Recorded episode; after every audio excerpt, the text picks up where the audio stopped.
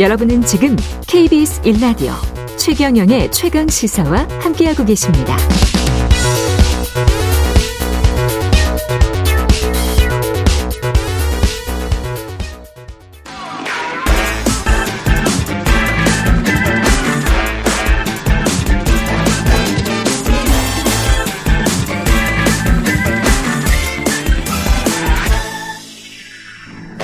네, 최경련의 최강시사 한 번 더 뉴스 오늘은 오마이뉴스 과구신 기자와 함께하겠습니다. 안녕하십니까? 네, 안녕하세요. 남부 지역에 아직도 비가 잘 안 오죠. 네, 지금 가뭄이 좀 상당히 심각한 상황입니다. 예. 이게 이제 갑자기 시작된 가뭄은 아니고 사실 작년에도 꽤 심했거든요. 음. 작년 2월에 전남과 경남에서 시작이 됐는데 작년 남부지방 가뭄 발생일이 227.3일. 가 기상 기록 기준 최장이었습니다. 예. 근데 작년에 이어서 올해도 좀 조짐이 심상치 않은 건데요. 예. 작년 여름에도 비가 남부지방은 많이 오지 않았는데 그 여파가 여전히 이어지고 있다고 합니다. 특히 이제 호남 지역의 피해 관련 보도가 상당히 많이 나왔는데요. 광주 황룡강에서는 이제 물고기가 가뭄으로 인해서 수십 마리가 집단 폐사하고 수백 마리가 탈진하는 상황이라고 합니다. 광주 황룡강. 네. 예. 그리고 전남 완도군 보길도 같은 경우에는 물이 총 저수량의 15% 밖에 남지 않아서 엿새를 단수하고 이틀을 급수한답니다. 엿새를 단수를 해요. 네, 이게 반대여도 사실 상당히 심각한 건데 예. 엿새를 단수를 하고 이틀에 몰아서 이제 급수를 해서 모아서 쓰고 있는 상황이라고 하고요. 성지역이 특히 특히 이제 물이 좀 원래 좀 부족하니까, 예, 네. 부족하죠. 네, 그래서 예. 지금 세숫물도 버리지 못하고 재활용할 정도로 상황이 심각하다고 하고 또 완도 같은 경우에 일부 학교들이 급식 메뉴를 또 바꾸고 있다고 합니다. 설거지에 물이 좀 안 들어가는 메뉴들로 아. 바꿔서 이 급식을 할 정도로 좀 상황이 심각하다고 합니다. 특히 뭐 논이나 앞으로 무, 물을 대야 되는 뭐 모내기나 이런 것들을 많이 해야 되는데 큰일 났네. 예. 가뭄이 계속되는 원인은 뭘까요? 일단 좀 기후 변화를 많이 꼽고 있는데요. 예. 일단 작년 같은 경우에는 이동성 고기압이 상당히 좀 영향이 크다 보니까 장마 전선이 계속 위로 밀리면서 중부 지방에만 걸쳐 있고 남부 지방에 비가 안 오는 현상이 어. 있었습니다. 예. 그리고 지금 서태평양의 바다 온도는 따뜻하고 동태평양은 온도가 좀 떨어지는 이른바 라니냐라고 하죠. 이 라니냐도 역시나 남부지방 가뭄의 큰 원인으로 꼽히고 있는데요.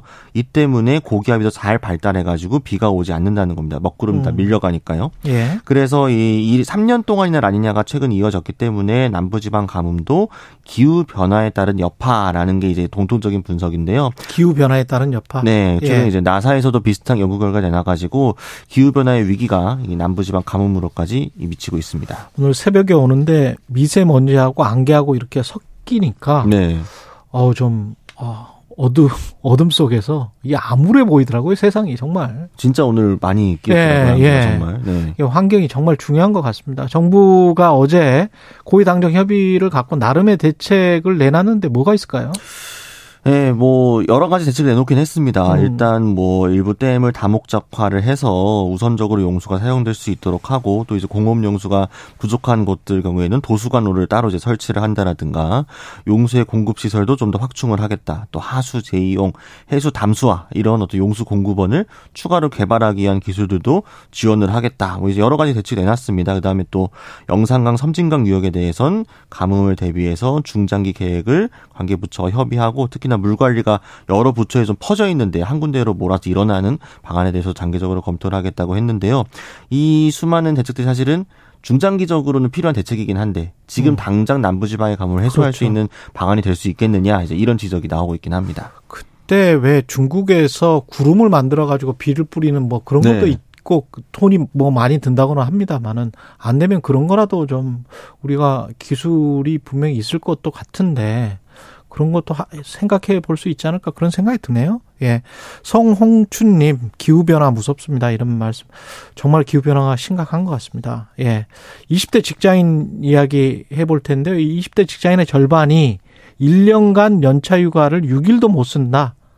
네. 예. 사단법인 직장갑질 119가 여론조사 업체 엠브레인 퍼블릭에 의뢰해서 지난 3일부터 한 주일 일 동안 전국 19세 이상 직장인 1,000명을 설문조사했습니다. 오차 범위 3.1%포인트, 95% 신뢰 수준이고요. 예. 여기 보면 20대 응답자의 55.1%가 작년에 쓴 연차 휴가가 6일 미만이라고 합니다. 아. 6일에서 8일 정도 사이도 20대 응답자는 13.6%였고요.